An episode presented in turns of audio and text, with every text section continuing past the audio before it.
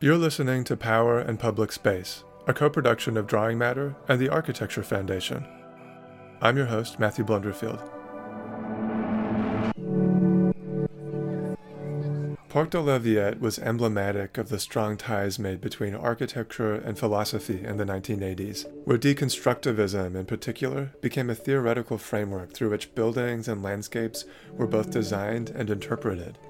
Visual fragmentation and conceptual links to semiotic analysis characterize this period of architecture, which can be thought of as originating in projects like Chora L Works. This was a collaboration between the architect Peter Eisenman and the philosopher Jacques Derrida, and the unrealized Chora project was intended to stand within the Parc de la Villette complex as an ode to a dialogue between architecture and philosophy. In light of such pressing issues as climate change, decolonization, and spatial inequality, the formal experimentation and philosophical inquiry of Chora L. Works can appear abstract and disengaged. In this episode, the scholar Andre Patrao reflects on this period of recent architectural history and what we can learn from it in terms of its implications for public space today. We recorded this interview in March of 2022. Andre was in his office at Yale University in Connecticut, and I was at the Architecture Foundation in London. All right, so here's my interview with Andre Patrao.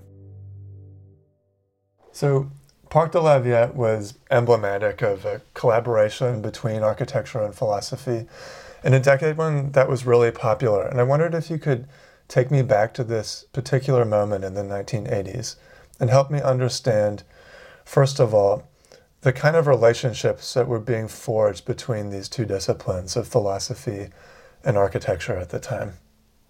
Well, the second half of the 20th century was really the heyday for these kinds of interactions. I mean, the, the relation between architecture and philosophy goes back since antiquity. We find it in Vitruvius, we find it in Aristotle, Plato. But this period, more or less between the 60s and the early 90s, is really uh, a moment where architects and philosophers rediscover one another and take this relation to a whole new level in a very experimental way too and engaging many more issues than before uh, way beyond aesthetics for example which was dominant before uh, this collaboration between Eisenman and Derrida is really the culmination of this period. So, to provide some context, um, in between 1985 and 1987, uh, Eisenman and Derrida were working together to draw a small garden within Tschumi's La Villette Park in Paris.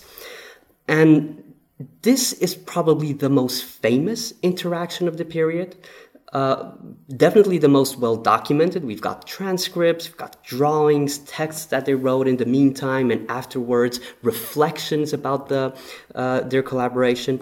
It's also maybe because of all the expectations around it. It's also quite a big failure because the project was never built, but a phenomenal failure. It's uh, it's really bringing architecture and philosophy to their limits to the limit of their collaboration and seeing how that falls apart in a remarkable way. It wasn't given a lot of attention at the time because uh, it didn't work out. But I think revisiting it now is really fascinating. We discover so much about how architecture and philosophy can or cannot interact. So, this particular project is emblematic of what's referred to as deconstructivism. Is that right? Is that fair to say? It's fair to say that it's come to stand as an emblematic project for the word, but I think Eisenman wouldn't be happy about it. Tschumi wouldn't be happy about it. Actually, all the architects within the, constructivist umbrella would not be happy to be there.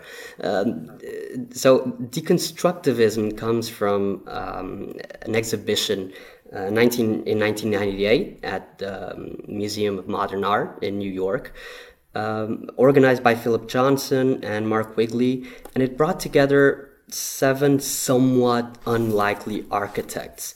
Tschumi, Eisenman, Gehry, uh, Zaadi, Libeskind, Koolhaas, and Wolf Prix. And what brought them together was a formal aspect of, of their work. The fact that it somewhat resembled our instinctive way of thinking of what the word deconstructivist means.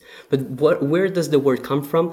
On the one hand, it picks up on Derrida's deconstruction, which is something very different. It's a philosophical approach um, to reading texts, but texts in a very broad sense, texts in a sense that includes uh, institutions, projects, drawings, etc. And it mixes deconstruction with constructivism.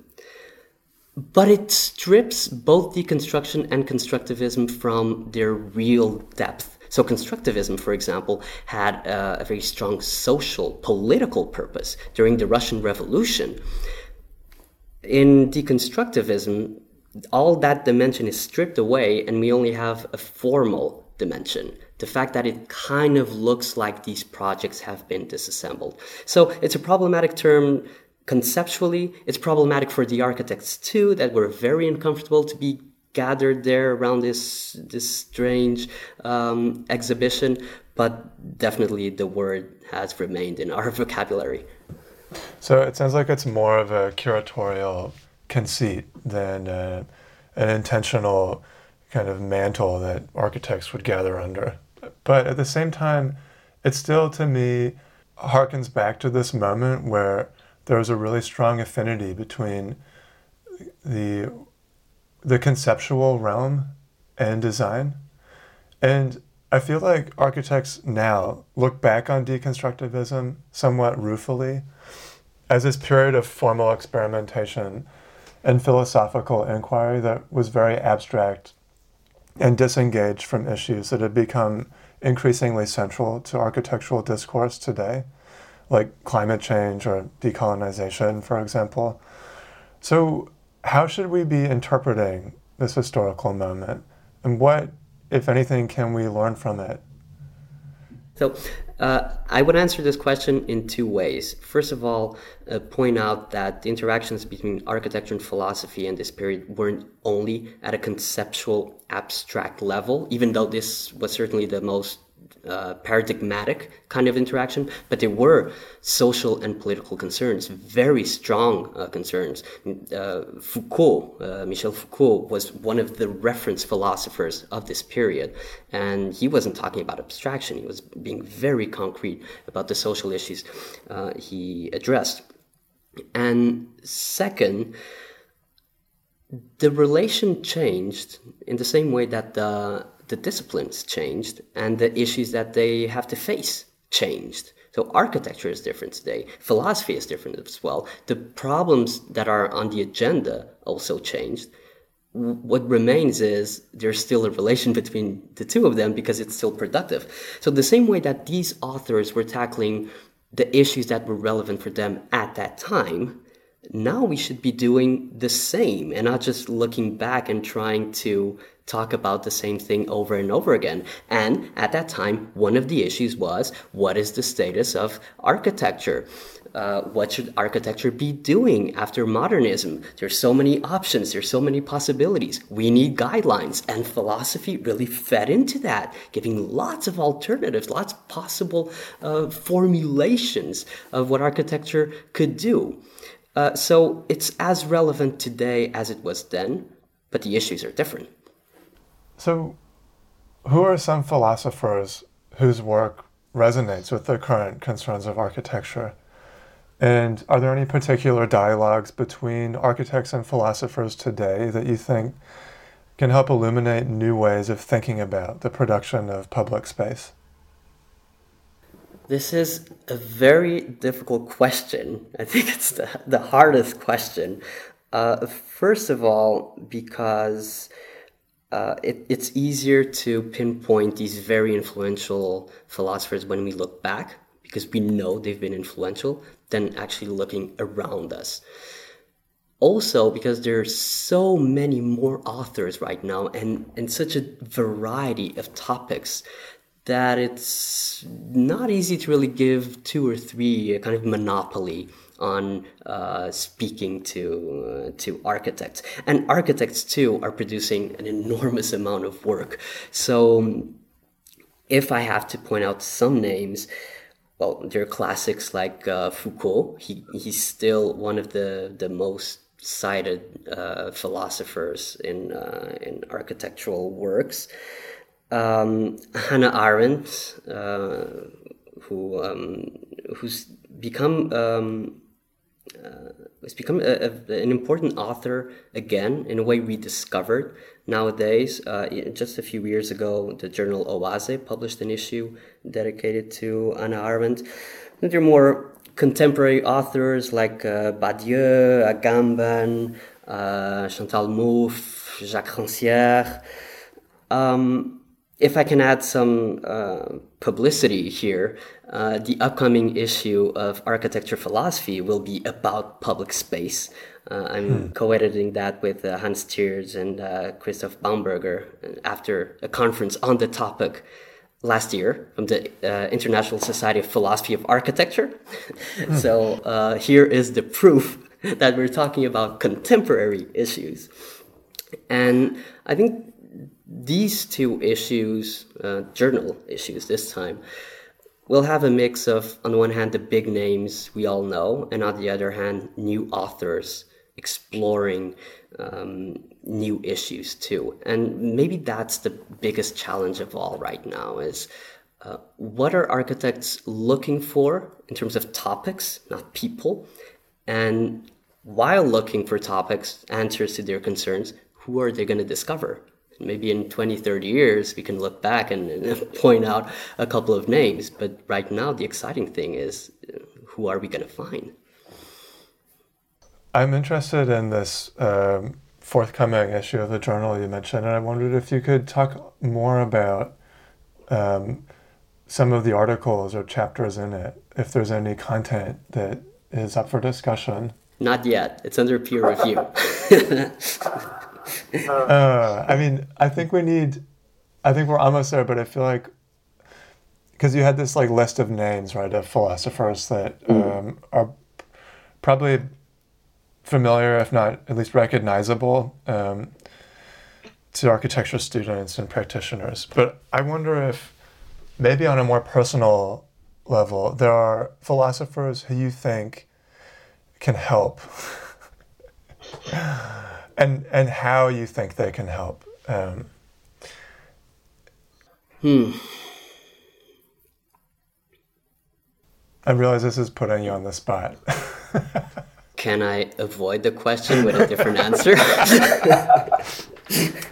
I don't know. I think it's um, it's. Um...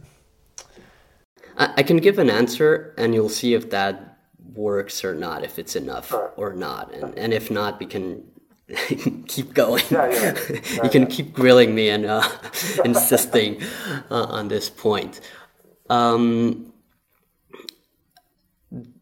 so uh, I, I, would go back to Derrida and Eisenman, which seems like a strange move because Eisenman is notoriously apolitical in his architecture, especially compared with uh, other architects in his generation politics is mostly a, a form of networking uh, and not so much um, a driving force in his design. And Derrida was a, a late bloomer for um, political philosophy. He wrote Spectres of Marx uh, some years after this collaboration, and it was quite unexpected because Marx wasn't really um, a, a principal talking point at that time as it had been in previous decades. Uh, their design is apolitical too. They, they have no intention. They don't discuss politics. That's not in their mind. That doesn't mean we can't read the project politically or that it doesn't have uh, political consequences. And one of the most interesting consequences I see of uh, this project is the fact that it's apolitical as politically significant. And that's important nowadays in in a global political concept that is uh, uh, in a global political context that's very polarized, especially here um, in the US, it's very hard to find points of uh, interaction between these polarized sides. And so spaces that are apolitical provide bridges. They, they offer a way of communicating about issues that are not political, bring people together, and maybe then help discuss these uh, these apparently uh, polarized uh, positions. So I think the value of the apolitical space in a politically polarized world is crucial. And a way of attaining that is discussing other issues that are not political, like Derrida and Eisenman were doing in La Villette. Mm. Which doesn't mean that architects can always escape the, the political. So I can think of counterexamples like uh, project in, in Beijing, um, Zaha Hadid in Baku. They had no intention of um, supporting the, um, the political powers in these countries. But there is a consequence to that. I mean, they are promoting the regime. They are creating monuments that uh, legitimize and glorify, in a way, these totalitarian regimes. So the architect cannot always escape the political. Even if an architect decides my architecture is not political, I'm going to ignore it. Political issues are just there all the time, and you have to face them. Okay. you didn't answer my question about, um, in a way, kind of plea for uh, a prescription or a reading list of, of, philosophers who can help us make sense of this moment we're living in. Uh, but at the same time, I understand your need to almost recuse yourself from answering that question, given you're a scholar of architectural philosophy or this relationship between philosophy and architecture. And as you say, your view is more retrospective, um, that it's very difficult to look around in the present moment and understand uh, what's what's valuable or, or important or what should be held up above the rest to kind of indicate something specific about the time we're living in now. But at the same time, I feel like that's that's what I want to do. yeah, yeah. Well, Maybe just one more question, which is kind of I think what we've been orbiting. Circling around. Um, and it's and it's obviously the most kind of abstract and difficult question, but again, like it, it's a question I feel like you you must be asking yourself, especially as you put together this um, this journal. Um, and it it's simply what kind of influence might philosophy have on how public space is conceived and designed today? We can go back to Foucault to answer that question. You know that that just proves the point that uh, that uh, philosophers uh, that architects we're reading in the 60s, 70s, 80s are still uh, relevant. I mean, Foucault talked about this. How how powerful is architecture or urbanism um, in in political matters? He he he wasn't really uh, overexcited. Uh, he, he would say that architecture and urbanism aren't irrelevant, but they're not the deciding forces. And if you think about it, if you think about his examples, at least he does have a point. He talks about, for example, how the panopticon uh, as a prison works in a horrible way because it surveys everyone and makes everyone think they're being watched. Uh, but then he shows how something like the Familistère, which was um, a housing complex for um, uh, factory workers had all the best intentions in the world, but also created a kind of panopticon courtyard where everyone can see who was uh, coming home, when, with whom. There's also a sense of control. Foucault would say, in the end, it's the way people use the space that will um, that will really shape it. And the way public spaces have been taking uh, taken over also proves that point. I'm sure that some of the grand squares in um, in the European capitals weren't designed for public protests and yet that's what we've we've seen over and over again.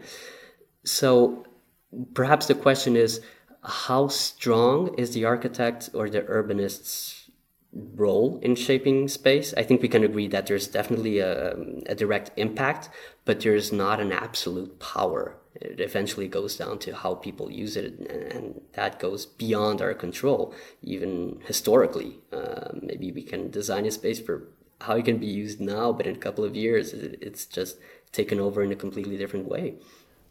Yeah, I've been noticing the prevalence of this term lived experience in architectural discourse now, where there's a real focus and interest on the user or the occupant and a, f- a real enthusiasm for uh, use and misuse and the kind of disobedient, the fundamentally disobedient nature mm-hmm. of, of how, archi- how architecture, especially in public spaces, is, is appropriated by a public. So it's interesting to hear you kind of reinforce that point through this discussion about Foucault and his relevance to thinking about public space today. Um, but it also means that the role of the architect uh, comes into question and needs to be reconsidered as being in a position where, um, in fact, there isn't a significant amount of power, or that uh, it's a position that requires a profound imagination for, for a public, or on behalf of a public. And so, I guess in a way, it starts to suggest this um, this merging of the architect and the user, or the public and the designer, and this kind of flattening out or um, democratizing of the way we conceive of and design public spaces. Um, I wouldn't underestimate the power of boundaries, even in a democratic context. And for example, perhaps we shouldn't speak of the power of the architect in this sense, but the responsibility of the architect as someone who's knowledgeable in the field when uh, designing and communicating and collaborating with the population in designs. But there's still a boundary, there's a different uh, role, uh, but a boundary that um, can be uh, jumped over. Um, the same thing with the designs, I, I think. Um, instead of talking about power as in calculating all the possible uses or constraining uses to be sure that's exactly what's going to happen. Perhaps it makes more sense to think of the project as a dialogue with the users as well. So maybe crystallizing some ideas of that time or certain intentions that uh, users will feel like their experience finds a home there, but also that that the project can be something one can react against so that certain principles become tangible and and then you can criticize them. You can go against them. Uh, so there's a dialogue there both in, in a receptive capacity and in the willingness of being uh, criticized of being a, a part of uh, this dialectic maybe um, between all participants in the built environment. I love that we've come back to this idea of a dialogue, which began first with this correspondence between a philosopher and, and an architect in the form of yeah. Eisenman and Derrida. And now we've arrived when we're kind of grappling with thinking about the contemporary as far as architecture goes with this this consideration of a dialogue between the architect and the public. And I feel satisfied with that as a conclusion. Andre, thank you so much for your time. Thank you. This was a, a really nice discussion. At some point, I just forgot this was supposed to be a podcast. Power in Public Space is a co production of Drawing Matter and the Architecture Foundation. I'm Matthew Blunderfield, and I make the show. Check out the other episodes in this series, which are all online and ready to stream wherever you're hearing this now. If you like the show, leave a rating on iTunes, and thanks for listening.